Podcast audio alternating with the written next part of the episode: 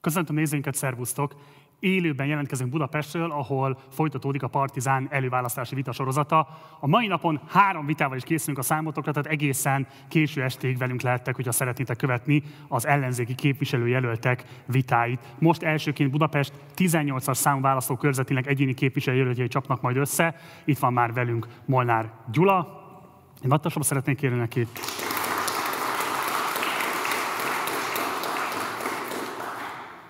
És itt van velünk a Momentum jelöltje is, nagy tapsot szeretnék kérni neki.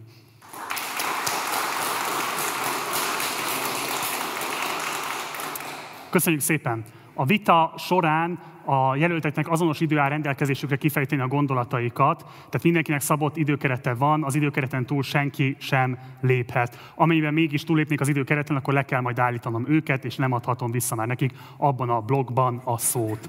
Nagyon fontos továbbá az is, hogy lesz egy nyitó, illetve egy záróbeszédük, kérem, hogy ebben szintén szabott időkeretben gondolkodjanak, és nagyon fontos lenne az is, hogy a záró, illetve a nyitóbeszéd során ne szakítsák meg egymást, viszont a vitablokkokban nyugodtan kérdezzenek egymástól, száfolják meg egymás gondolatait, tehát vitatkozzanak egymással, és lehetőség szerint ne velem. A vitákkal kapcsolatban fontos még azt is tudni, hogy médiapartnerünk a 444, van egy előválasztás 22.hu című oldalunk, ahol pedig a korábbi vitákat is és a jövőbeni vitákat is összefoglalóan meg lehet találni. Tehát, ha bármilyen további információról szeretnél szert tenni, vagy magad is jelentkezni a közönség soraiba egy következő vitána, úgy azt az előválasztás 22.hu oldalon teheted meg. No, urak, tiszták a szabályok? Köszönöm szépen, akkor kezdődjenek a nyitóbeszédek.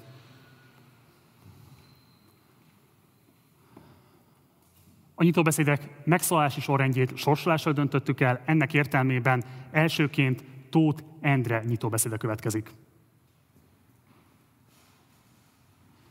Köszöntöm a kedves nézőket! Mire érdemes figyelni az előválasztási vitákon? Ehhez szeretnék most néhány szempontot elmondani és figyelmetekbe ajánlani. Először is, melyik jelölt képes jobban integrálni a teljes ellenzéki tábort? Vitapartneremmel ellentétben én már voltam a hat párti ellenzéki összefogás közös jelöltje, és a budafoki hatos számú választók körzetben magabiztosan le is győztem a Fideszes ellenfelemet. Ráadásul a Momentum fiatal jelöltjeként és hívő keresztény emberként nagyobb eséllyel tudom megszólítani a bizonytalanokat és a csalódott fideszeseket is. Másodszor, melyik jelöltben bíznak meg jobban, hogy egy szoros ellenzéki győzelem esetén ellen tud állni egy fideszes szavazatvásárlási kísérletnek? Budafok tétényben ez sajnos egy releváns kérdés, hiszen jól tudjuk, hogy 2019-ben két szociál, szocialista politikus, Molnár Gyula közvetlen kollégái nem tudtak ellenállni ennek a polgármesteri ajánlatnak, és azóta is a fidesz szavaznak. A Momentumnál Karsai Ferenc be se próbálkozott, hiszen jól tudta, hogy azonnal rávágtuk volna a telefont. Harmadszor, melyik jelöltre bíznák szívesebben az elszámoltatás az ország újjáépítésének ügyét? Mi a Momentum helyi csapatával már megkezdtük az elszámoltatást helyi szinten. Két korrupciós ügyet is sikeresen tártunk fel, és vittünk a rendőrség elé. Biztosan hallottak Darolci Csilla és az ipartestületi székház botrányról. Ezt a munkát szeretném az országgyűlésben is folytatni. Oktatási elemzőként dolgoztam minisztériumban és a magánszférában is. Ráadásul részt vettem a Momentum és a közös ellenzéki oktatási program megalkotásában. Jövő áprilistól szeretnék azon dolgozni, hogy minden diák számára egyenlő esélyt kínáló és egy modern oktatási rendszer tudjunk létrehozni. Ha úgy érzed, hogy azonosulsz ezekkel a szempontokkal, amiket itt elmondtam, és engem tartasz ezekben jobbnak, kérlek támogass az előválasztáson, nyissunk együtt új korszakot Dél-Budán. Köszönjük szépen!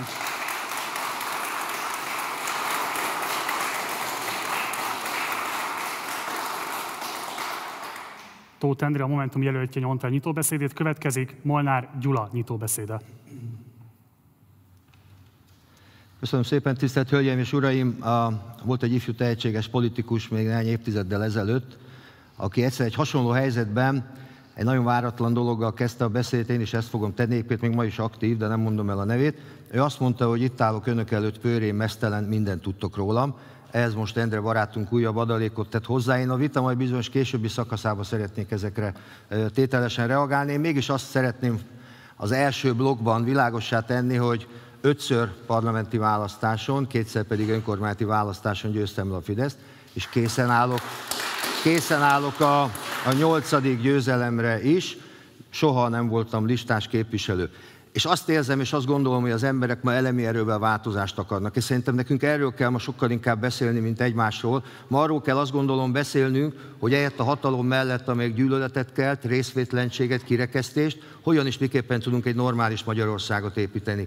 Hogy ahelyett, hogy az Európai Unió tagjai páriái lennénk, hogy a nyugati, a keleti nyitás az nyugati zárást jelentene, ahelyett, hogy EU pénzből építenénk Magyarországot, ahelyett nagyhatalmaknak egyetemet építünk. Erről kell ma szerintem beszélnünk, mert ezzel tudjuk meggyőzni az embereket. És egy személyes dolgot szeretnék a végére.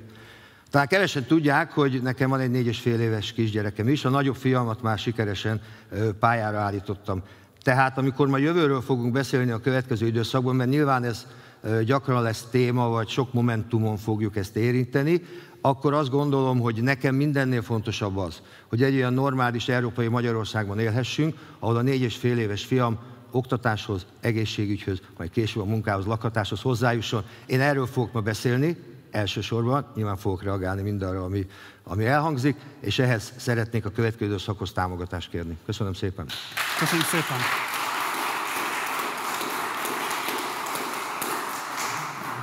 Köszönjük szépen. Ezek voltak a nyitóbeszédek, következik az első vitablokk. Az első vitablok címe a szociális szektor kihívásai. A megszólás sorrendjét itt is sorsolással döntöttük el, ennek értelmében elsőként Molnár képviselőt úrnak lesz lehetősége kifejteni a gondolatait, de Tóth képviselőt úr is bármikor átveti tőle a szót. A kérdés pedig így szól. A Budafok Tétényi családsegítőnél a Partizán leplezte le elsőként azokat a visszaéléseket, amiket később aztán az országos médiumok is megírtak, illetve amelynek komoly vizsgálati eredményei lettek, illetve menesztették a családsegítőnek a akkori vezetőjét. Ugyanakkor ezek a visszaélések nem csak Budafok Tétényben jellemzőek, esetleg számos olyan hír érkezik naponta majd, hogy nem, amely különböző a szociális szektorban tapasztalható visszaélésekről, csalásokról, nem kielégítő szolgáltatásnyújtásról adnak hírt. Megválasztásuk esetében hogyan kezdeményeznék egy következő négy éves ciklusban a szociális szektorban a hasonló visszaélések elkerülését? Szabályozással hogyan próbálnák ezt elősegíteni, és akkor elsőként Molnár képviselőt úr. Igen, köszönöm szépen, örülök, hogy a, a kérdés végére, bocsánat, egy picit általánosabbá tettük a dolgot, mert nyilván 6 percen keresztül arról a egyébként felháborító és szégyenteljes dologról nagyon nehéz lenne beszélni, ami Budafokon történt. Nem tudok annál aljasabbat és annál szemérmetlenebb dolgot elképzelni, mint hogyha valaki a rászorultakat károsítja meg. Örülök annak, hogy a Partizánban aktív szerepet vállal, de azért emlékezzünk meg itt két képviselőről, a Momentum és a DK két képviselője volt, azok ebben a vizsgálóbizottságban aktív munkát végezve, eljuttatta ezt a dolgot a feljelentésig. innentől kezdve azt gondolom, hogy nekünk kevesebb dolgunk van, és innentől kezdve a nyomozóhatóságok, az adóhivatalnak van dolga. Azonban nagyon fontosnak tartom, hogy a következő néhány hónapban Három területen mindenképpen próbáljunk meg nagyon komoly újdonságokat mondani az embereknek. Az oktatás, a szociálpolitika és a, és a széles értelemben vett munkahelyteremtés ügye. Mert azt gondolom, hogy ma Magyarországon, miközben mi Tóth Endrével egy budapesti, ezenből egy budai kerület képviselő jelöltjei vagyunk, valószínűleg nem mindig érzékeljük azt, hogy milyen mély szegénység van Magyarországon. Nem érzékeljük azt pontosan, azt a 3-3,5 millió embert, akinek a mindennapi megélhetés rendkívül komoly problémát okoz. Tehát azt hiszem, hogy az egyes számú feladat az, hogy hogyan miképpen, milyen szabályokkal lehet, milyen forrásokkal lehet ezt kezelni, és amit ennél is fontosabbnak tartok, ami szerintem egy visszatérő problémája Magyarországnak, ez pedig az, hogy ha valaki egyszer beleszületik a nyomorba, akkor ne termelődjön újra. Hogyan, miképpen lehet kitörni ezekből. Egy nagyon rövid újbudai példát szeretnék mondani, amikor polgármesterkedtem Újbudán, akkor minden társadalmi csoportra meghatároztuk azt, hogy mik azok a területek, ami leginkább problémát okoz. Ebből a szempontból mondok egy példát, hogy nyugdíjasok számára mondjuk a gyógyszerhez jutás, a lakhatás és az élelmezés. Erre kell csinálni konkrét megoldásokat, konkrét programokat, és azt hiszem, hogy a eredeti kérdéshez visszatérve nagyon-nagyon nehéz szabályokat alkotni, ha valaki a bűnre szerződik. Ha a bűnre szerződik valaki, akkor azt gondolom, hogy a, a kontrollrendszereket kell megfelelően kialakítani. Köszönöm. Első Először is én is meg szeretném köszönni a Partizán stábjának ezt a, ezt a leleplező videót. Ez hozzájárult a Budafok tétényi családsegítőnek a megtisztulásához. Jelenleg új vezetője van ennek az intézménynek, és sokkal magasabb színvonalon tudják végezni azt a segítő munkát, amit elvárnak tőlük a, a kerület lakosai. Hogyha arra gondolunk, hogy, hogy hogyan lehetett az, hogy Daróci Csilla, ennek az intézménynek a mondhatjuk, hogy korút vezetője, évtizedeken keresztül tudta ezt a tevékenységét végezni, akkor sok kérdés merül fel, merül fel bennünk. Nem, nem tett senki bejelentést erről, hogy, hogy ilyen események zajlanak, hogy az adományok eltűnnek, és, és nagyon sok visszaélés történik ebben az intézményben? Valójában, mikor utána mentünk ennek, a, ennek az ügynek, és beszélgettünk a korábban ott dolgozókkal, akkor kiderült, hogy többen tettek már korábban panaszt az önkormányzatnál, jelezték a problémákat, de nem történt semmi. Hiába jelezte valaki névvel, arccal, hiába jelezte valaki névtelenül, ezeket a bejelentéseket eltusolta a Fideszes vezetés, és nem tett semmit, ami megtisztuláshoz eredményezett volna. Úgyhogy én azt gondolom, az egyik fontos lépése a megtisztulásnak, az, hogyha kötelezővé tesszük a panaszok, a névtelen panaszoknak a kivizsgálását is. De ez segítheti csak azt, hogy elkerüljük a évtizedeken keresztül beágyazott vezetőknek a korrupt hatalomgyakorlását. Szintén nagyon fontos, hogy a szociális dolgozóknak rendezni kell a béreit. Amikor beszélgettünk velük, akkor azt mondták ezek a korábbi dolgozók, hogy, hogy hát ők is nagyon alacsony életszínvonalon élnek, mivel gyakran 200 ezer forint alatti nettókat visznek haza, és emiatt bizonyos szempontból érthető azoknak a dolgozóknak a, a cselekedete, akik ilyen fizetésből nem tudnak megélni, és nagyobb kísértést éreznek az iránt, hogy egy kenyeret mondjuk hazavigyenek abból a csomagból, amit a rászorulóknak szántak. Úgyhogy azt gondolom, hogy ez egy olyan, olyan lépés lenne, a bérrendezés, ami ezt a kísértést csökkenteni, ezt a, ezt a szükségletet csökkenteni, és tényleg elképesztő, hogy a szociális dolgozók mennyire keveset keresnek, úgyhogy ez, ezt muszáj rendezni a kormányváltás után. Ugye, Egy, egy, egy nagyon rövid reagálás egyetértve Tóth Endrével, ugye van az a nagyon bölcs mondás, hogy okos vagy, hogyha a dolgok felét elhiszed, zseniális, ha tudod, hogy melyik felét. Én óvainteném magunkat attól, miközben egyetértek nyilván, hogy, hogy, hogy nagyon komoly kontroll kell. Én óvaintek, hogy kiszabadítsuk Magyarországon azt a szellemet a palaszból, hogy, névtelen feljelentések országává váljunk, és próbáljunk meg itt minden egyes dologban olyan mélyen beleturkálni, amennyire csak lehet. Azt kell, hogy mondjam, hogy ez egy nagyon-nagyon rossz irány lenne. Én hiszek abban, hogy azért, mert egy ember hibázik, vagy egy ember bűnöző, egy ember bűnös, nem lehet mind a tíz intézményt, száz intézményt emiatt büntetni. Tehát majd azt akarom mondani, hogy egyetértek veled, kell ilyeneket csinálni, de azért vigyázzunk ennek a mértékével, ezt akartam mondani. Ezzel, ezzel nem értek egyet, képviselő úr, kedves Gyula, hogy gondol, gondolj bele, hogy ez, a, ez, a, ez, a, ez az ember, Daróci Csilla, a felettese volt ezeknek a dolgozóknak. Hogy ők névvel vállalják azt, hogy, hogy milyen problémákat látnak egy olyan önkormányzatnál, ahol teljesen össze van ö, szövődve a fideszes vezetés és ez a korrupt intézményvezető. Hát lehet tudni, hogy Daróci Csilla esküvői tanúja egy fideszes ö, képviselő volt. Tehát, hogy ebben a helyzetben, ilyen összefonódásoknál én teljesen megértem azokat a dolgozókat, akik nem merik névvel vállalni azt, hogy mi történt, hiszen saját állásukat féltik, a saját egzisztenciájukat, úgyhogy szerintem muszáj minden névtelen bejelentést is kivizsgálni. Természetesen, ami alap, megalapozatlan, ami rágalom, azt el kell dobni, de hogy egy esélyt viszont meg kell adni annak, hogy a probléma, amit kifejtenek, az valós. Csak annyit akartam mondani, van az a klasszikus vicc, hogy, hogy jó napot kívánok a TEK névtelen feljelentő vonalát hívtam, üdvözlöm Sándor, parancsoljon, miben tudunk segíteni. Tehát azért Magyarország ilyen ország, úgyhogy legyünk óvatosak, csak ennyit akartam mondani, de egyetértek az alapfelvetéssel. Nem olyan régen Molnár Gyula problematizálta a közösségi oldalán azt, hogy rendkívül sok új lakos jött a körzetbe, és emiatt az egészségügyi, oktatás, illetve szociális intézményekre kiemelt terhelés hárul. Most azt kérem, hogy kifejezetten a szociális intézmények terhelését alapul véve, milyen módon tudnának országgyűlési egyéni képviselőként megválasztások esetén segíteni Budafok tétényben, hogy ez a terhelés ne jelentkezzen ennyire kritikusan, mint ahogy az jelenleg jelentkezik, és akkor elsőként Tóth Endré a szó.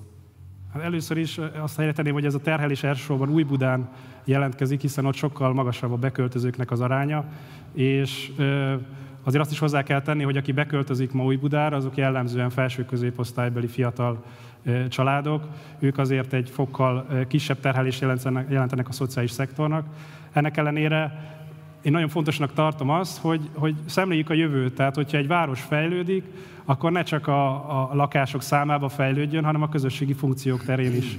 Úgyhogy mi a Momentumnál elkötelezettek vagyunk abban, hogy, hogy bármilyen nagy ingatlanfejlesztés esetén megkérjük a beruházókat, hogy járjanak hozzá a közösségi fejlesztésekhez is. Tehát ne csak egy óriási lakópark készüljön, hanem legyen egy óvoda mellette, akár lehet egy, egy szociális intézményt is a befektetők bevonásával, anyagi támogatásával létrehozni. Úgyhogy nekem ez a javaslatom. Köszönöm, Molnár Gyula. Igen, köszönöm szépen. Éppen három esztendővel ezelőtt volt egy vitánk a, hasonlóan ugye a 18-as választókörzetben, akkor még többen álltunk ott, nem csak ketten, az már a nagy választásra készülő jelöltek vitája volt. Ott már mindannyian gyakorlatilag erről beszéltünk, egy olyan nyomás lesz a humán infrastruktúrán, amit nagyon-nagyon nehéz lesz kezelni. Én ebből a szempontból megmondom őszintén, hogy kevésbé a szociális szférát tartom problémásnak, egyetértek Tóth Endrével, hogy valószínű itt a felső középosztálybeli emberek költöznek. Problémásabbnak tartom a humán infrastruktúrába az oktatási részt, de a megoldás szerintem egyáltalán nem bonyolult. A, én általában híve vagyok annak, hogy akkor hízik a jószág a legjobban, hogyha a gazda vigyázó szeme közel van hozzá, és ebből a szempontból a települési önkormányzatnál jobb vigyázó gazda nincs. Tehát vissza kell adni, a parlamenti képviselők dolga az lesz, hogy vissza kell adni az önkormányzatoknak az elvett pénzeket. Ezekből az elvett pénzekből pedig egy olyan önkormányzat, mint Új Buda, vagy olyan önkormányzat, mint Budafok Tétény, az igenis meg fogja tudni tenni azt, hogy nem beruházásokra, hanem sokkal inkább azokra az ügyekre fogja elkölteni a pénzt, amik az emberekhez jutnak el. Én, én megmondom, hogy ebbe a dolgba hiszek, és hadd mondjak itt el valamit, van még időm, bár ha van kérdés, akkor inkább Lesz megállok. Kérdés, a, a, a, nagyon röviden.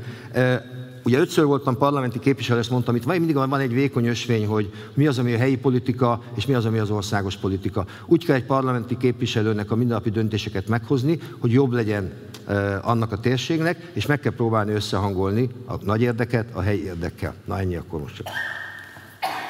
Jó, akkor mondom a kérdésemet. Ugye Nyugat-Európában az idős gondozásnak a rendszerében mostanra gyakorlatilag a piaci szereplők dominálnak. Magyarországon az ő jelenlétük korlátozottabban érvényesül. Megválasztásuk esetén a következő négy éves ciklusban erősítenék-e a magántőke szerepvállalását ezen a területen? Elsőként Molnár Gyula. Igen, köszönöm szépen.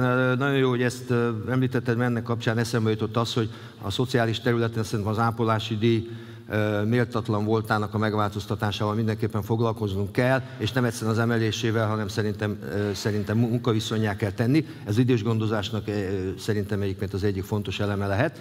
Én személy szerint hiszek abban, és ráadásul vannak is erre nálunk kiváló intézmények, hogy az önkormányzatok által menedzselt és vezényelt idős gondozásnak is van igenis létjogosultsága. Ennek ellenére hiszem azt, hogy az egyházakat és a magánszférát ebből semmiképpen sem szabad kihagyni. És ha már nálam van a szó, akkor hadd mondjam azt, hogy mindig hajlamosak vagyunk az öregkort, az időskort egészségügyi és szociális problémaként kezelni. Én azon dolgoztam az elmúlt évtizedekben mindig, hogy hogyan, miképpen lehet egy minőségi öregkort biztosítani azok számára, akik még ezt engedhetik maguknak. Erre volt egy program, amit úgy hívnak, hogy 60 plusz program Újbudán, amely pont arról szól, hogy ne tekintsük csak kizárólag a nyugdíjas éveket olyannak, mint akinek valamilyen módon már a, a, a, a, csak ezzel a területtel kell foglalkozni, igenis tudjunk adni valamilyen kulturális és egyéb hozzáférést is. Erről szól a plusz program. Igen? Egyértelműen ez a kérdés engedjen meg. Megválasztása esetén inkább az állami önkormányzati egyházi szereplők szerepvállását erősíteni az idős gondozásban, vagy teret nyitna a piaci szereplőknek? Én azt gondolom, hogy a parlamenti képviselőként a feladat az, hogy az állami és az önkormányzati idős gondozást támogassuk, Okay. Segítsük az egyházit, de ne elvtelenül, tehát nem úgy, ahogy egyébként most néhány helyen az oktatásban például, és nem akadályozni a magánszférát abban, hogy ebben az ügyben szerepet vállaljon. Ez Köszönöm a, szépen. Ez a támogatás. Tóth Endre. Köszönöm szépen. Ez egy nagyon fontos kérdés hogyha arra tekintünk, hogy, hogy mennyire idősödik a, a magyar társadalom és egyáltalán a fejlett világban a társadalmak, hogy egyre több a, az idős generációhoz tartozó, és egyre kevesebb a arányaiban a fiatal társa, és ez nagyon nagy terhet ró a szociális szektorra. Ezért azt gondolom, hogy, hogy itt, itt mindenfajta segítségre szükség van. Tehát szükség van az állami szektorra, szükség van a magánszektorra, szükség van az egyházakra, az alapítványokra. Tehát, hogy itt, itt tényleg annyi munkaerő lesz szükség, annyi, annyi szociális segítőre, hogy, hogy csak úgy tudjuk szerintem ezt az igényt kielégíteni, ezt a növekvő igényt, hogyha, hogyha mindegyik szektornak lehetőséget adunk. Úgyhogy én azt gondolom, hogy, hogy szükség van a, a magánszektorra is. Mi azt javasoljuk egyetértve ugye Molnár Gyulával, hogy az ápolási díj az méltatlan alacsony, jelenleg 30 ezer forint, ezt meg kell emelni körülbelül a minimálbér szintjére, és, és ezt kiválthatóvá kell tenni, akár egy szolgáltatás vásárlása. Tehát ha valaki nem szeretne maga ápolni a hozzátartozóját, akkor fogadhasson fel egy olyan ápolót, aki ezt pénzért elvégzi ezt a szolgáltatást, és akkor ő pedig tud menni vissza a munkába. Úgyhogy Egyértelműen ez a kérdés engedje meg képviselő úr. Nem jelent meg ugye egy oknyomozó újságírónak a munkája, pontosan egy kollektív munka, amely Európában vizsgálta a különböző idős nyújtó for-profit szolgáltatóknak a helyzetét, és azt állították meg, hogy egyrésztről túlárazottak ezek a szolgáltatások, alacsony minőségűek, ráadásul a benne dolgozók nem kapnak magasabb bért feltétlenül, mint amit mondjuk állami önkormányzati intézményben kapnának. Ennek figyelembevételével is erősíteni a magánszektornak a jelenlétét, vagy inkább az állami szerepvállás felé csoportosítani át a közforrásokat? Hát azt gondolom, hogy a magánszektor az működik magától. Hogyha, hogyha van rá igény és van rá kereslet, fizetőképes kereslet, akkor, akkor ez működni fog, és ezt nem szabad az államnak elfolytania, mert ahogy mondtam, minden, minden egyes szociális segítőre szükségünk lesz a következő évtizedekben. Természetesen parlamenti képviselőként én az állami forrásokkal gazdálkodnék, és az állami intézményeket erősíteném elsősorban, de a Momentumnak az elve a szektorsemleges finanszírozás, tehát hogyha valaki, valaki olyan szolgáltatásban rendelné meg mondjuk az idősellátást, hogy ez egy magánszolgáltató, akkor az is tud működni. Úgyhogy szerintem itt nem szabad ilyen szempontból egymás alá rendeltséget létrehozni, mert mindegyikre szükség van, úgy kerek a rendszer. Oké, okay, kevés időnk marad, de egyetlen egy kérdéssel Kevés idejük van, de egyetlen egy kérdésre szeretném még, hogy válaszol szolgálnának, mert már szóba kerültek az egyházak, hogy mit, milyen szerepet lehet nekik szánni, és tudom, hogy most nincsen lehetőség átfogóan bemutatni a koncepciókat, de mégis csak véleményezik röviden, hogy a Fidesznek azt az elvét, ami alapján rengeteg szociális ellátást kiszervezett az egyházaknak, például most legutóbb a gyermekvédelmi rendszert. Ezzel mit kezdenének? Megtartanák, felülvizsgálnák, vagy teljesen átalakítanák, és akkor elsőként Tóth André a szó. Bár, mint mondtam, én, én hívő keresztény vagyok, ezt a gyakorlatot nem tartom helyesnek, hogy hogy erővel tolnak át bizonyos intézményeket az egyház kezeibe. Gyakran az egyház nem is kéri ezt, csak megkapja. Úgyhogy úgy gondolom, hogy, hogy itt, itt felül kell vizsgálni nagyon sok olyan döntést, amit megszületett az utóbbi időben, és bizony, bizonyos intézményeket, amiket gyakran az egyház sem szívesen tart fenn, vissza kell venni állami kézbe. Köszönöm szépen. Molnár Köszönöm szépen. A, egyet tudok érteni, itt azt hiszem, hogy a következő időszak nagy feladata lesz az állam és a, az egyház újbóli szétválasztása, azok az összefonódások, amik minden egyes területen kialakultak, ezek elfogadhatatlanok. A funkció fontos, de a feladatot vissza kell venni. Köszönöm. Ez volt az első vitablok, következik a második vitablok. A második vitablok címe a közoktatás felemelése. A megszólás sorrendjét itt is sorsolással döntöttük. Ennek alapján Tóth Endre képviselőtúrnak lesz lehetőség először válaszolni, de természetesen Molnár Gyula is fejtse majd ki a véleményét. A kérdés pedig alapvetően így szól, a közoktatás átfogó reform, hogy a gyakorlatilag minden pártnak, ellenzéki pártnak a programjában megtalálható, feltétlenül a közös ellenzéki programnak is markáns része lesz. De nagyon sok hangsúlybeli különbség van az egyes pártok között, ezért azt szeretném kérni, hogy elsőként azt a három intézkedést fogalmazzák meg, amelyet kormányváltás esetében az első évben meg tudnak ígérni, hogy mindenképpen küzdeni fognak annak a bevezetésért. Tehát mi az a három legfontosabb intézkedés, ami mellett most el tudnak köteleződni? Elsőként Tóth Endré a szó. Az első, talán amit nagyon gyorsan meg is lehet hozni intézkedés, ez a tankötelezettségnek a 18 évre való felemelése. Azt gondolom, hogy ez egy óriási Ez egy óriási bűne volt az Orbán rendszernek, maga Pokorni Zoltán is elismerte, hogy emiatt az intézkedés miatt több tízzer gyermek ment a lecsóba, vagyis e, került ki végzettség nélkül az iskolapadból. Úgyhogy ez az egyik, amit gyakorlatilag egy tolvonással meg lehet tenni. A második, amit szintén egy hosszabb távú folyamat már, de hogy a pedagógusok bérrendezése nélkül nem, nem elképzelhető az oktatásnak a felemelése. Méltatlanul keveset keresnek a tanárok, az óvodapedagógusok. Egy kezdő pedagógus fizetése 160 ezer, ez nem elég ahhoz, hogy elegendő pedagógus vonzon a pályára. Ezért van ilyen óriási pedagógus hiány. A szakszervezetek szerint 12 ezer pedagógus hiányzik a, a területről, úgyhogy ezt muszáj meglépnünk, ezt természetesen egy hosszabb felmenő rendszerben lehet elképzelni. És akkor végül harmadikként a tartalmi szabályozást mondanám, tehát el kell kezdeni a Nemzeti Alaptantervnek a reformját, egy magtantervet kell létrehozni, ami a, a tanulási követelményeket és kimeneti output eredményeket rögzíti, tehát hogy, hogy milyen készségeket és kompetenciákat fejlesztenek el a, fejlesztenek ki a diákok, nem pedig azt rögzíti, hogy, hogy, hogy Arany János vagy, vagy Petőfit kell tanulni, nem a lexikális tudást. Erre van szükség, hogy egy szabadabb és tartalmilag innovatívabb rendszerbe tudjanak tanulni a diákjaink. Köszönöm szépen, Molnár Gyula.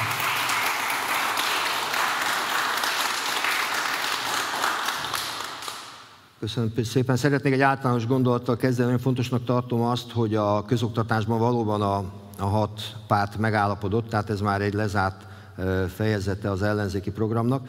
És ugye háromszor voltam abban a szerencsés helyzetben, idézőjelben mondom azt, hogy kormánypárti frakcióban dolgozható, és mindig az a nehéz, hogy mindig vannak olyan problémák, amikor jönnek a fiskális terroristák, és azt mondják, hogy sokkal több pénz kell arra, hogy a növekedés, a gazdaság, az infláció, a hitel, sok minden miatt, és mindig a humán szféra szorul hátra. Azt gondolom az a legfontosabb most, hogy a, a mindenki, aki pályázik erre a posztra, az tegyen esküt arra, hogy amikor majd ott lesz parlamentben, akkor mindent megtesz azért, hogy ebben a ciklusban ne sorolódhasson hátra a szociálpolitika és az oktatás ügye. Ami a tartalmi kérdéseket illeti, nagyon nehéz már nekem valamit találni, de hadd mondjam el, a, a, én máshol kezdtem volna, de a lényegtől ugyanaz, amit Tóth Endre mondott, hogy olyan volt ez a Hoffman féle oktatási reform, mint amikor a házat egy ilyen vasgolyóval bontják, ezt a példát nemrég hallottam, tehát így belerobbant és szétverte az egészet, és ez gyakorlatilag működésképtelen. Tehát szerintem az egyes számú lépés az az, irányítási rendszert szét kell robbantani, egy centralizált irányítási rendszert. Én személy szerint híve vagyok annak, hogy visszaadjuk a, az önkormányzatoknak, akik igénylik, és nyilvánvalóan, ha nem, akkor járási szinten tudom, hogy ebben még vannak, vannak a kabinettekben dilemmák, és ilyen Tóth Endre ebben dolgozik is. Nekem szimpatikus a Momentum volt az egy, aki bemondta a 250 ezer forintot, ezt most nem tetted meg, de akkor helyetted elmondom, hogy szerintem ez egy fontos és jó szám, ha ez igazodik mindenki, akkor ez legyen így. Ami pedig a nato illeti, én ennél erősebben is tudok fogalmazni, ez a lexikális és a, a a nagyon-nagyon statikus tudás helyett sokkal inkább a gondolkodó embert fejleszteni, a kreatív gondolkodó embert, és nézzék meg azt, amikor mondjuk megnézzük egy amerikai riportot, ahol nyilatkozik egy amerikai utcaembere, hogy az hogy beszél a kamerának, és nézzük meg ugyanezt mondjuk, amikor Magyarországon valamilyen településen megkérdezik. Tehát ezt nagyon fontosnak tartom, és nálam a harmadik, de még egyszer mondom, mindegyik egyetértek, és most már rövid leszek, hogy vegyék vissza a közösségek a vezetői kinevezéseket. Ugye nálunk ebben a térségben két ilyen is volt, Budai a gimnáziumnál az előző igazgató kinevezésénél. Új Budán is volt most egy igazgató, akit a nevelő közösség és a szülők akarata ellenére neveztek ki. Ez elfogadhatatlan, tehát azt kell mondjam, hogy vegyék vissza a közösségek a vezetői kinevezéseket.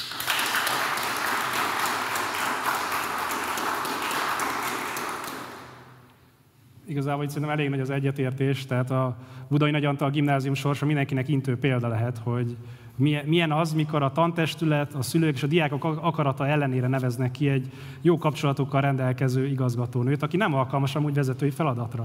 Tehát, hogy láthatjuk, hogy, hogy milyen súlyosan gyakorlatilag megfeleződtek az első helyes jelentkezői számok a Budai Nagy Antal gimnáziumban, ez alatt a pár év alatt, mi, mi alatt a erdőközi orsolya regnált.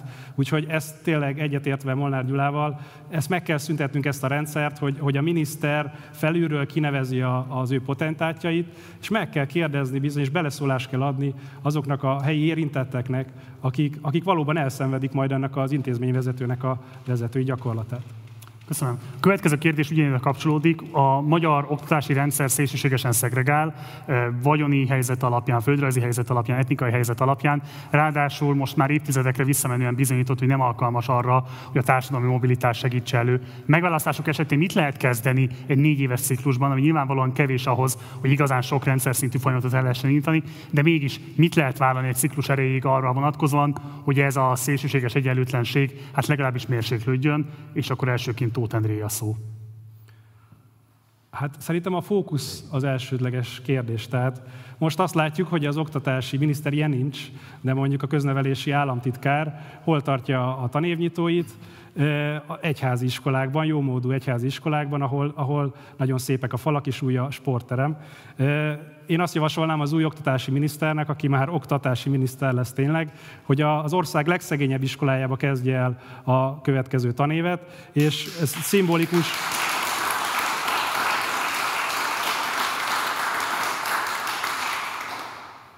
Ez egy szimbolikus üzenet lenne arra, hogy az új kormánynak a fókuszában a legszegényebb hátrányos helyzetű rétegeknek a felemelése áll, és hogy, hogy nem túrjuk tovább ezt az oktatási kasztrendszert, ami most kialakult Magyarországon, hogy teljesen más utakon tanítják a, a szegény családok gyermekeit, és teljesen más utakon járnak a gazdag, jómódú diákok, és másfajta oktatási szolgáltatást kapnak.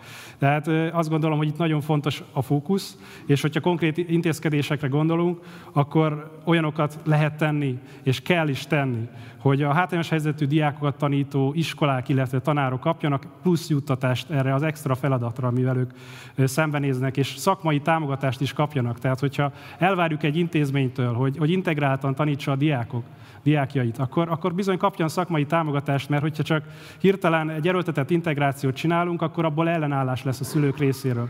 Csak akkor tud működni, hogyha, hogyha bizony szakmai támogatást is mellé. És vannak jó gyakorlatok Magyarországon, sokan ismerik a helyük keresztúri iskolát, ami bizony egy ilyen szegregált gettóiskola volt, ahol zömmel roma tanulók jártak, és az igazgatónő egy, egy amerikai Stanfordi jó gyakorlatot hazahozva el tudta érni, hogy egy mágnes iskolává váljon, ahova elkezdik a középosztály osztálybeli szülők is visszairatni a gyerekeiket, és, és a versenyeredményeket érnek el a, a roma-nem roma tanulóik. Úgyhogy van erre jó példa, és még számos intézkedést tudnék sorolni az iskolabuszrendszertől elkezdve, a, akár el lehetne indítani egy Taníts Magyarországért programot, mint ahogy Amerikában ugye a Teach for America, eh, mert nagyon nagy a szakember hiány ezekben a hátrányos helyzetű régiókban, és fontos lenne, hogy, hogy motivált és kompetens tanárok menjenek ide tanítani. Köszönöm azonnal.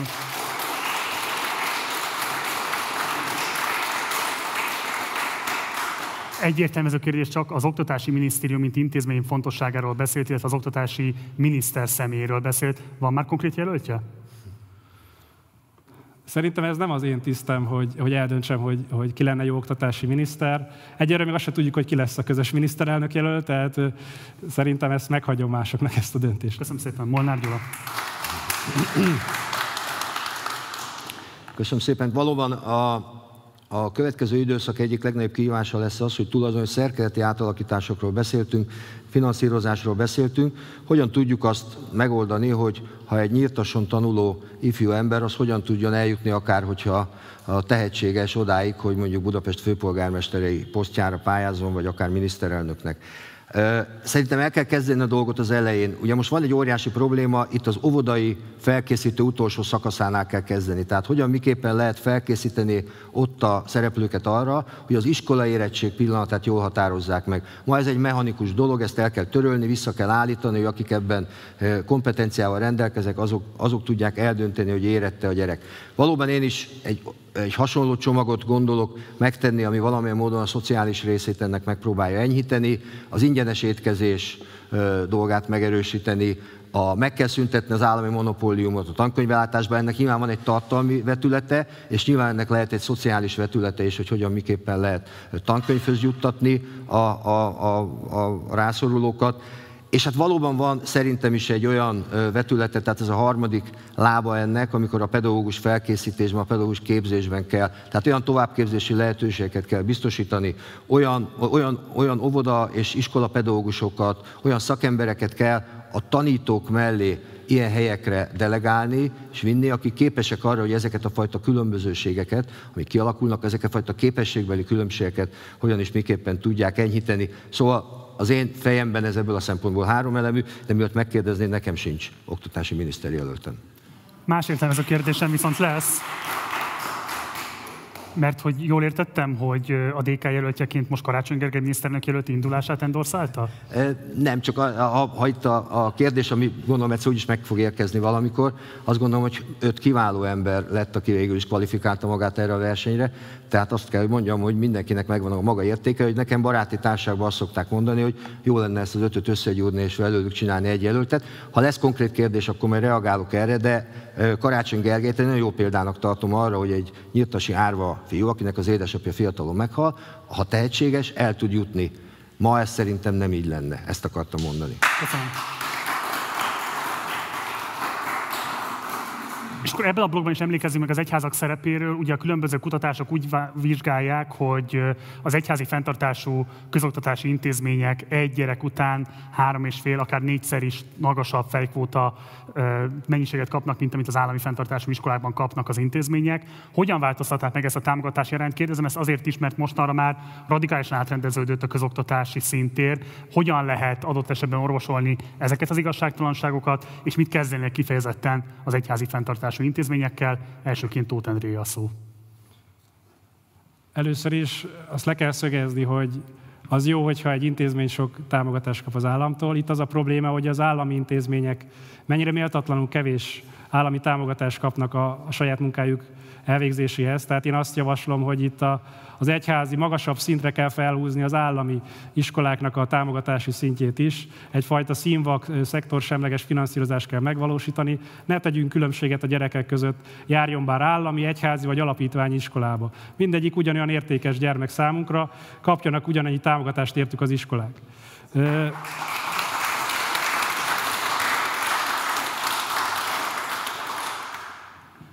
Az is egy fontos probléma, hogy jelenleg ugye az erőltetett egyháziasítás eredményeként 150 olyan település van Magyarországon, ahol kizárólag egyházi iskola működik.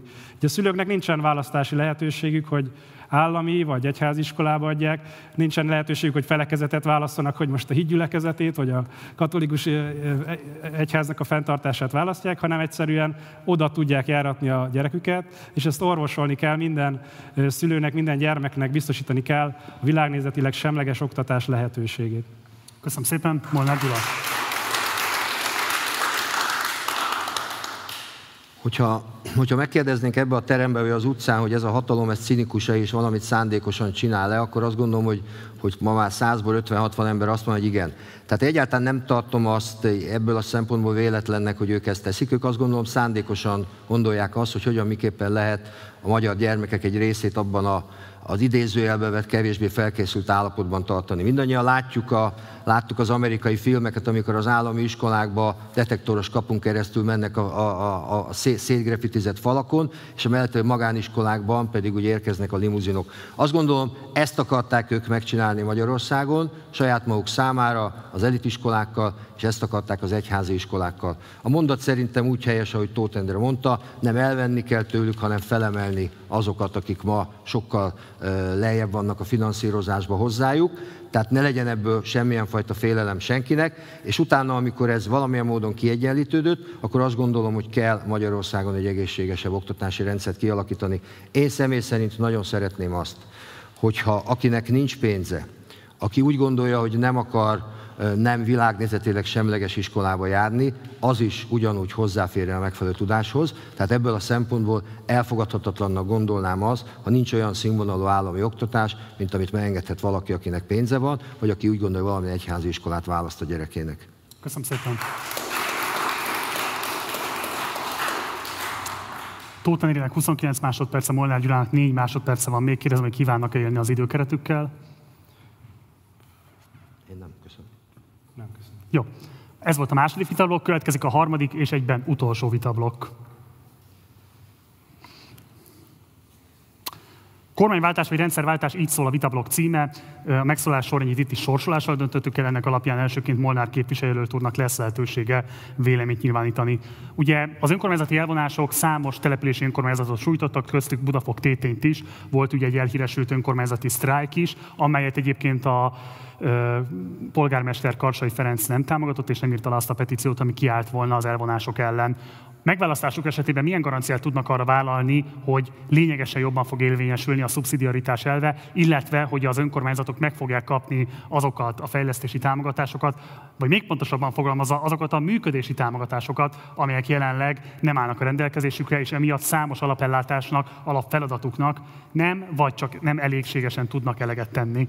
Elsőként akkor Molnár Gyula. A, itt is akkor hadd had kezdjem azzal, hogy valószínűleg a Fideszben nagyon sok, sok dolog nem véletlenül van. Ez egyértelműen az ő egész filozófiájuk a hatalomra az arról, hogy hogyan miképpen lehet centralizálni, hogyan miképpen lehet központosítani minden egyes döntést, és ebből a szempontból mindenki, aki valamilyen módon, szuverén módon próbál meg működni, azokat megpróbálják korlátozni. Erről szól szerintem az önkormányzati rendszer korlátozása is. Ők megtettek, többféleképpen lehet ezt tenni, lehet úgy tenni, hogy az ember hatásköröket von el, ezt is megcsinálták, lehet úgy tenni, hogy pénzt von el, ezt is megcsinálták, és lehet azt is megtenni, amit már most a pandémia alatt csináltak, hogy konkrétan hatásköröket pénzzel együtt megpróbáltak, vagy olyan módon ingyenesen köteleznek munkára, vagy feladat elvégzésre önkormányzatokat. Én azt mondom, hogy eh, nem tudok rá garanciát adni, de egyszerűen nem tudom elképzelni, hogy ha, ha hatalomra kerülünk, vagy kormányzunk, akkor ne értsük meg, hogy akkor működik Magyarország, hogyha minél inkább azok foglalkoznak az ügyekkel, akik a lehetőségekkel és az eszközökkel és a tudással rendelkeznek. Én azt gondolom, hogy ennek a hatalomnak, a következő kormánynak, kormány többségnek annyi dolga lesz az elszámolással, annyi dolga lesz a bizonyos jogállami keretek visszaállításával, hogy szerintem mindent meg fog tenni, hogy forrással és feladattal visszaadja a települési önkormányzatoknak mindazt, ami az elmúlt időszakban ö, ö, elkerült tőlük. Tehát ebből a szempontból azt gondolom, hogy meg kell vizsgálni azt, hogy milyen forrás lehet ez. Ugye az iparűzési adó, a gépjárműadó voltak olyan típusú pénzek, amik automatikusan jártak. Ha bármilyen módon ebben változtatunk, én egyébként nem akarok most ilyen mélységbe vele menni, és személy szerint vagyok a személyi jövedelem adó alapú finanszírozásnak, tehát annak valamilyen része maradjon a települési önkormányzatoknak, de ez szerintem egy következő és ennél szélesebb beszélgetés témája lehet. Köszönöm.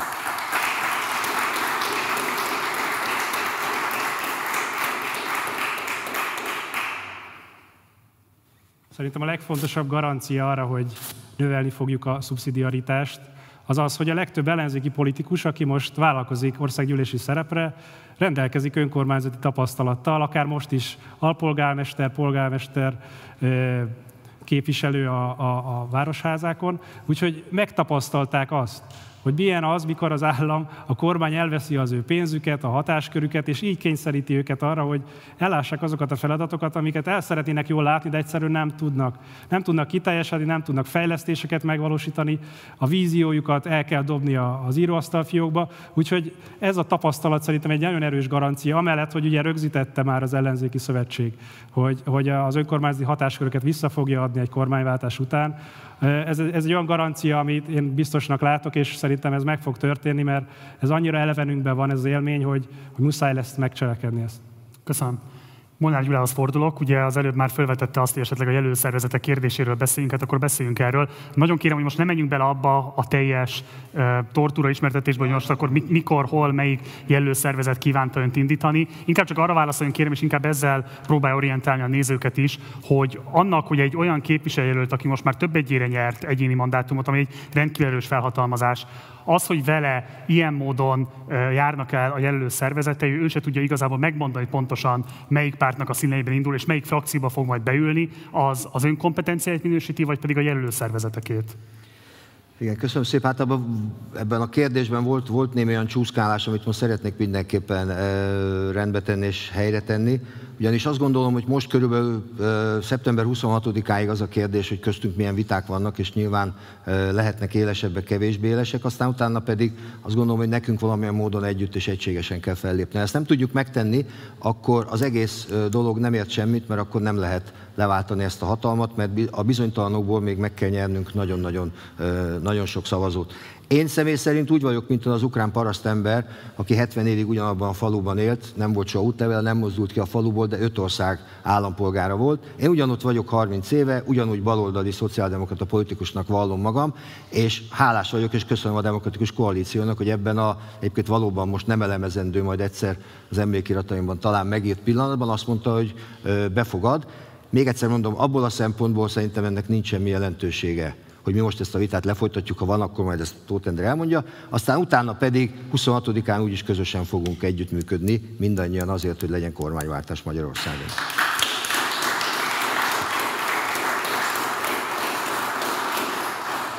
Egyértelmű ez a kérdés, azért engedjen meg, önt kitették az MSZP-ből, és a DK fogadta meg, vagy pedig ön átlépett a DK-ba az MSZP-ből? Nem, én, a, ha akkor szigorúan nézzük, én per pillanat a flamandok és a vallonok között a belgákat képviselem.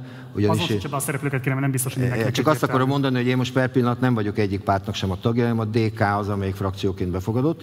Ennek a tárgyalásnak nem voltam részese, a végeredményét láttam. Számomra is meglepő lépések történtek, de még egyszer mondom, szerintem ezt nem itt kell most megbeszélni. Én a DK frakcióba fogok ülni győzelem esetén, jelenleg pedig nem vagyok az MSP nek a tagja. És a DK is sem. A DK is sem. Köszönöm szépen. Ez még lehet pár gondolat? Tehát, hogy Gyula, te azt mondtad az ATV stúdiójában, hogy akarta fenedékás lenni, tehát, hogy nem tudom, hogy mire gondoltál itt, tehát hogy ez kényszer volt számodra, hogy át kellett lépni, mert én, én úgy értelmeztem, hogy te elindulhattál volna MSZP párbeszéd színekben, ugye volt is egy, egy bejelentés, kiraktad az oldaladra, hogy Karácsony Gergely és Szabó Tíme a Kunhalmi Ágnes téged támogat. Mi történt? Itt, itt szerintem nagyon sokan nem tudják ezt követni, hogy pontosan mi zajlott itt a háttérben. Jó, hát én azt gondolom, hogy erre a kérdésre már válaszoltam. Itt valóban nekem semmilyen olyan szándékom nem volt, hogy a Demokratikus Koalíció jelöltje legyek, de még egyszer mondom, hálás vagyok a Demokratikus Koalíció pártjának azért, hogy ebben a helyzetben, aminek, aminek a az igazi tartalmi megfejtésétől Gulyás Márton is óvott minket, és megpróbáljuk a részleteibe belemenni. Én továbbra is azt tartom fontosnak, hogy amiért az elmúlt 30 évben dolgoztam, azt ebben a pártban is meg fogom tudni tenni, és 26-a után pedig minden ilyen kérdés rendkívül kellemetlen lesz, vagy kínos lenne, mert ezzel azt gondolom, hogy az ellenfeleinket hozzuk helyzetbe és erősítjük. Köszönöm szépen Tóth Endréhez.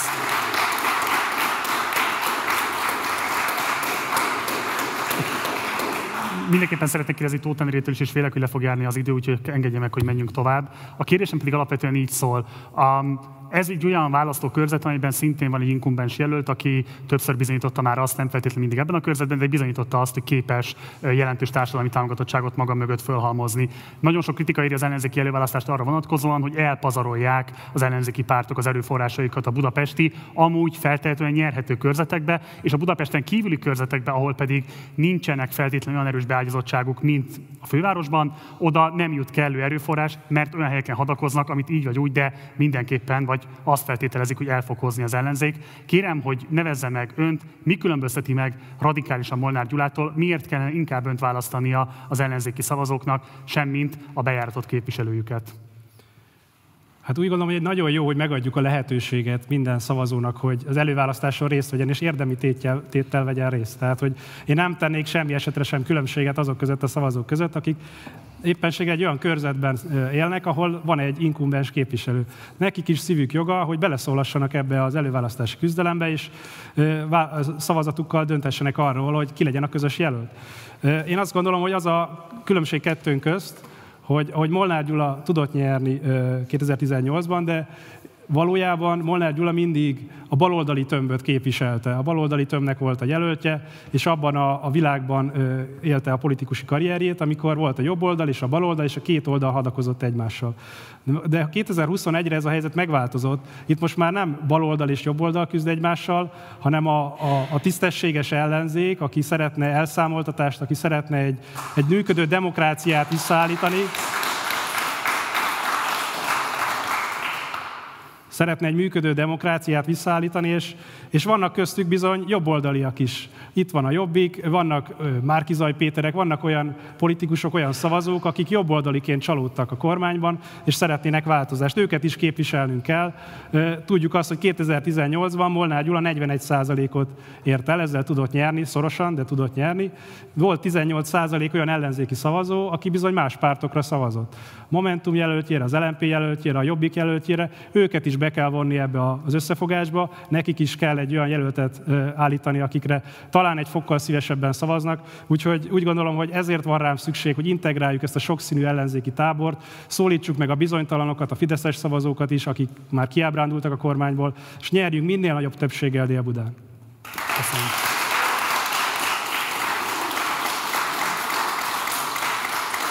Kíván reagálni rá?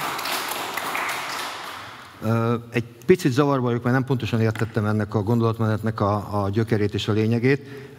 Ugye, a, ugye az világos Tótendrének és mindenkinek, hogy bárki nyer, közös jelöltek leszünk. Tehát ez nem kérdés, hogy valaki honnan érkezett és hogy, hogy ki képes integrálni. Ha ezt nem így gondolja, akkor szerintem alapvető problémák vannak. A második, ezek szerint akkor most először végre egyfajta öndefiníciót is kaptunk a Momentumról, tehát akkor jobboldali pártként definiálja magát. Ez azért fontos, mert az előválasztáson legalább akkor azt tudjuk mondani, hogy a baloldali szavazókat kérem, hogy engem támogassanak, függetlenül, hogy mit gondolnak erről az elmúlt egy hónapról. Harmadik dolog pedig az integráló képességről. Én azt hittem, hogy az elmúlt hét, amit eltöltött Új Budán vagy Budafoknak azon a részén, ahol aláírás gyűjtött, meggyőzte önt arról, hogy azért az én személyem nem az, amit abban a buborékban gondolnak, amiben ön él nap mint nap. Azért én 40-42 százalékot szoktam kapni olyan választásokon, amikor a saját pártom 15 százalékkal szokott végezni. Ez pedig azt jelenti, hogy igenis szavaznak rám olyanok, akik egyébként nem baloldaliak, hanem egyszerűen a személyemet támogatják.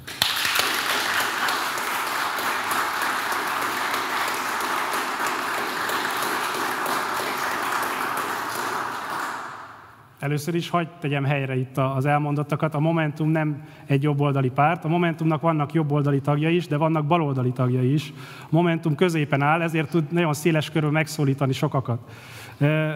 És úgy gondolom, hogy, hogy nagyon fontos az, hogy, hogy egy olyan jelölt kapjon itt ö, támogatást az előválasztáson, aki tényleg nem csak azt a szűk személyes ö, bázisát tudja elhozni majd új Budán, akit Molnár Gyula valóban el tud hozni, hanem ennél egy bővebb, bővebb bázist. Olyan szavazók is jöjjenek el, akik lehet, hogy Molnár Gyula jelöltsége esetén mondjuk a két farkú kutyapártra szavaznának, vagy a mi hazánkra szavaznának esetleg, mert egyszerűen nem, nem opció ez a, ez a választás. Úgyhogy nagyon fontos szerintem, hogy tényleg az, ez, ez egy alapvető kritérium a, a, az előválasztásnak, és így tudunk tanulni 2018 hibáiból. Mi történt 2018-ban?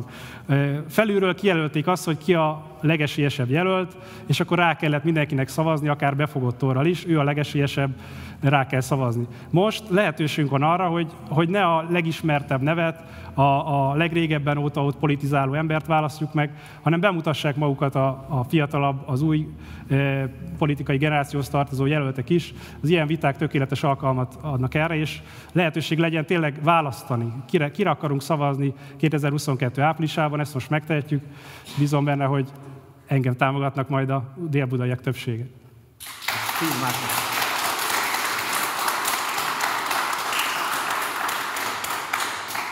Csak egy nagyon rövid 10 másodperces gondolat. Még örülök, hogy neked nem kell befogni az órodat, mert akkor még a 17. kerületben szavaztál és indultál is a választáson, és kaptál 3,5-4 százalékot. Ezt most majd azért nehezebb lesz szerintem 2022-ben.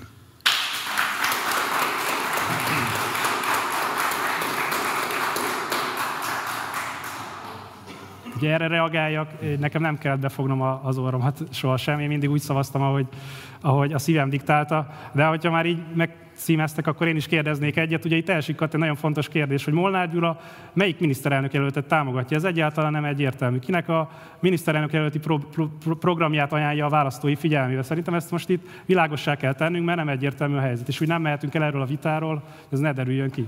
Azt szerintem tegyük világosra, de még egyszer elmondom, hogy szerintem nem miniszterelnöki programok lesznek a vége, hanem ellenzéki közös program, sőt ez fenn is van már a, a, az ellenzék előválasztás 2022.hu-n.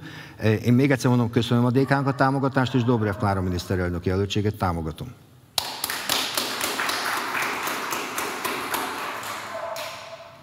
Mehetünk tovább? Mehet. Hát érdekesnek találom, hogy előbb Karácsony Gergelyt dicsérted, mint hogy arra utaltál volna, hogy őt is szimpatikusnak és támogatónak találod. Jó, zárásként szeretném, hogyha a Budaörsi reptér zajszennyezéséről is ejtenénk néhány szót. Már csak azért is, mert egyrészt ez egy szimbolikus történet, egyrésztről van ugye egy magánberuházás, ami ezer szállal kötődik a Nemzeti Együttműködés rendszeréhez, másrészt meg van egy olyan lakossági panasz, ami azt tematizálja, hogy egész egyszerűen élhetetlené teszi legalább 250 embernek ott az életét, az ottani repülőgépek és egyéb mindenféle gépeknek a, a közlekedése. Mit tett egy országgyűlési képviselő megválasztás esetén egy ilyen ügyben, ami azért alapvetően inkább önkormányzati hatáskörbe tartozik, ugyanakkor mindketten tematizálták ezt a Facebook oldalukon, ezért kérem, hogy mondják el, hogy pontosan mit tudnak kínálni az zajszennyezés csökkentések kapcsán, és akkor elsőként Tóth Endré a szó. Mert neki van több ideje? Ja, akkor az meggyőző. Köszönöm a szót. Én az a vitatkoznék, hogy ez önkormányzati hatáskör, itt nagyon sok szerepe van ugye a központi kormányzatnak is. Beszélgetve zajszakértőkkel azt állapítottuk meg, hogy a legnagyobb probléma itt a a határértéknek a rendszerével van. Tehát úgy van megalakítva a zaj, általomra érvényes határértékeknek a rendszere, hogy az a folyamatos zaj tudja jól, folyamatos zajtól tudja jól védeni az ott élőket, és a, a pontszerűen jelentkező hirtelen nagy zajhatások egyszerűen az átlag számítás miatt nem érik el határértéket, így nem tudják megvédeni ettől a fajta zajhatástól az ott élőket. Úgyhogy ezen a rendszeren változtatni kell. Változtatni kell véleményem szerint az is, hogy azon is, hogy úgy repülnek repülőgépek, hogy nincs rajtuk transponder, tehát hogy nem beazonosíthatóak az útvonaluk, ez is nagyon fontos lenne, és azt is gondolom, hogy azon is el kell gondolkodni, hogy a Ferihegyi repülőtér jó helyen van ott, ahol van, és az a forgalom, amit generál a Ferihegy, bár ugye nem, az nem a Budaörsi, de hogy azon is el kell gondolni, hogy létesítsünk egy másikat, amely kevésbé zavar. Köszönöm szépen. Molnár Gyula. Igen, köszönöm szépen. Az egyik legfontosabb egyes számú mondat, hogy mindenki értse meg, hogy nem a repülőtér ellen vagyunk. A repülőtér adottság 1920-as évek óta itt van. Itt azzal van probléma, ami az elmúlt időszakban történt. Valóban itt megjelent egy olyan magáncég, amelyik olyan képzéseket tart, olyan mennyiségű repülést tart, amelyik gyakorlatilag olyan helyeken is az életet eltetlenít, ahol eddig nem volt ez a probléma. Itt egy repülő, egy tanulókörről van szó, ezért jelentkeztem be a miniszterhez, polgármester úrral, a időpont most lett volna a héten, elhalasztották jövő hétre. Itt az a lényeg, hogy a tanulókör úgy legyen meghatározva, hogy ne sértse a környéken lakókat. Ma azt mondják nekem a szakembereket, a tanulókör csak azért lett így eldöntve, mert Harsai Ferenc polgármester kérte, de valószínűleg berepülni ezt a kört nem lehet. Ezen fogunk dolgozni, hogy változzon. Köszönöm szépen.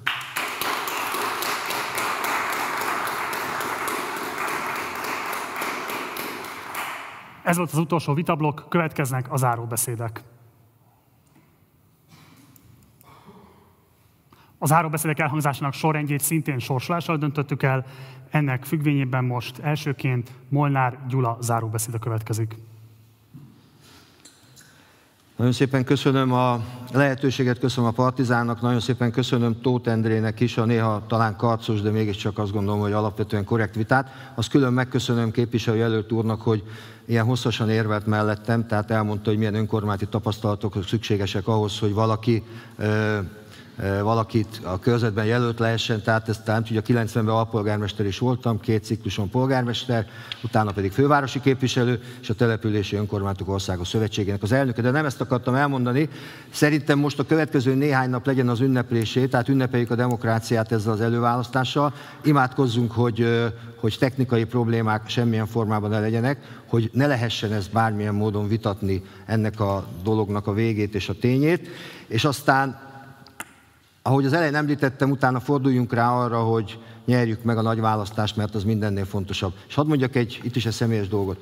Szerintem minden idők, az elmúlt 30 esztendő legkeményebb és legaljasabb választási kampányára készülhetünk. És én azt tudom mondani magamról, hogy amit lehetett kipróbálni politikailag, jogilag, ügyészségi egyéb dolgokkal, azt velem már kipróbálták. Amilyen ütést meg lehetett próbálni bevinni, azt nálam megpróbálták bevinni. Ezeket az ütéseket álltam, és mai napig itt vagyok. Engem nem lehetett ezzel se megfélemlíteni, se pedig semmilyen formában félretenni, bárki ebből a szempontból bármit is gondol. Szóval Szerintem az a feladatunk, hogy szeptember 18 és 26 között minél több embert elvigyünk szavazni, legyen ez valóban egy ünnep az ellenzék számára, ha ezen túl vagyunk, akkor pedig teljes erőből dolgozzunk azon, hogy Magyarország visszatérjen egy normális európai sávba. Köszönöm szépen a figyelmet. Köszönöm.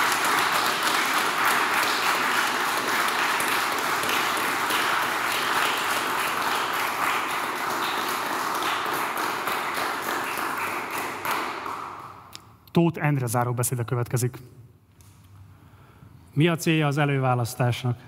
Először is szerintem el kell kerülnünk a 2018-as választás ellenzéki hibáit, amikor a pártok háttéralkói határozták meg a jelöltek személyét a körzetekben, felülről mutatták meg a választóknak, hogy ő a legesélyesebb jelölt, rá kell szavazni, rá kell szavazni akár befogott torral is. Most lehetőségetek van eldönteni, hogy ki legyen a közös jelölt, kire, kivel akarjátok végigküzdeni ezt a kampányt áprilisig. Véleményt mondhattok a jelenlegi képviselő elmúlt négy éves munkájáról is, vajon sikerült-e megoldást találni a Dél-Budát feszítő problémákra. Arról is dönthettek, kire bízzátok az elszámoltatás az ország újjáépítésének ügyét. Ki dolgozzon az oktatás, az egészségügy, a gazdaság beindításának a problémáin. Választhatok a jelöltek víziói közül. Az én álmom egy olyan Magyarország megteremtése, ahol minden gyermekből lehet sikeres felnőtt, szülessen bár Rózsadombra, vagy egy nyírségi kisfaluba, ahol az egyről kettőre jutás nem az egyén kapcsolatrendszerén múlik, hanem a tehetségén és a szorgalmán, ahol nem kerekesztenek ki senkit a magyar nemzetből a politikai véleménye miatt, ahonnan nem kell elmenni, hogyha biztos megélhetést, ha minőségi oktatást és minőségi egészségügyet szeretnénk. Hogy elinduljunk végre ebbe az irányba, 2022-ben le kell váltanunk végre ezt a hatalmába görcsösen kapaszkodó korrupt kormányt. Ehhez olyan kell, olyan jelölt kell, aki nem megosztó, hanem képes egyesíteni a sokszínű ellenzéki tábort. Akinek nem kísért a múltja, és hitelesen képviseli egy új korszak kezdetét. Akinek van világos ajánlata a választópolgárok számára, és képes megoldásokat kínálni a kerület olyan problémáira, mint a krónikus pedagógus hiány, a Budaörsi zaj, repülőtér zajterhelése, vagy új Buda túlépítése. Én erre vállalkozom, ehhez kérem a bizalmatokat, nyissunk együtt új korszakot Dél-Budán.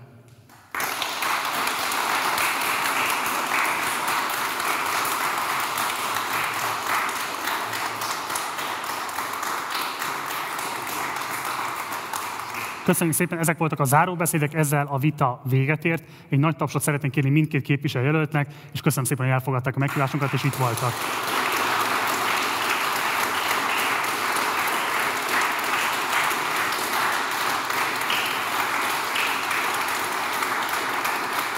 Nektek pedig köszönöm szépen a figyelmeteket, hamarosan folytatjuk, hiszen a mai napon még kettő vitával jelentkezünk. 6 órakor érkeznek Budapest 9-es szám választókörzetének jelöltjei, majd pedig este 8 órakor Budapest 4-es szám választókörzetének jelöltjei. Ha szeretnétek látni, hogy pontosan kik csaptak még ma össze itt a Partizán stúdiójában, akkor látogassatok el az előválasztás 22.hu oldalunkra, ahol egyrészt a korábbi vitákat is megtalálhatjátok, illetve minden információt megtaláltok a következő vitákról, akár regisztrálhatok is, hogyha szeretnétek személyesen a nézők közönség soraiban helyet foglalni. Média partnerünk továbbra is a 444 a viták közvetítésében, tehát nem csak a Partizán, hanem a 444 felületein is tudjátok követni mindegyik vitát. Iratkozzatok fel a 444 reggelindító hírlevelére a reggel 4-re, amelyben minden reggel 7 órakor az előző napi viták legfontosabb pillanatait elsőként küldjük ki nektek. Munkatársaim nevében köszönöm szépen a figyelmeteket, hamarosan, hát alig egy óra múlva találkozunk, addig is ciao.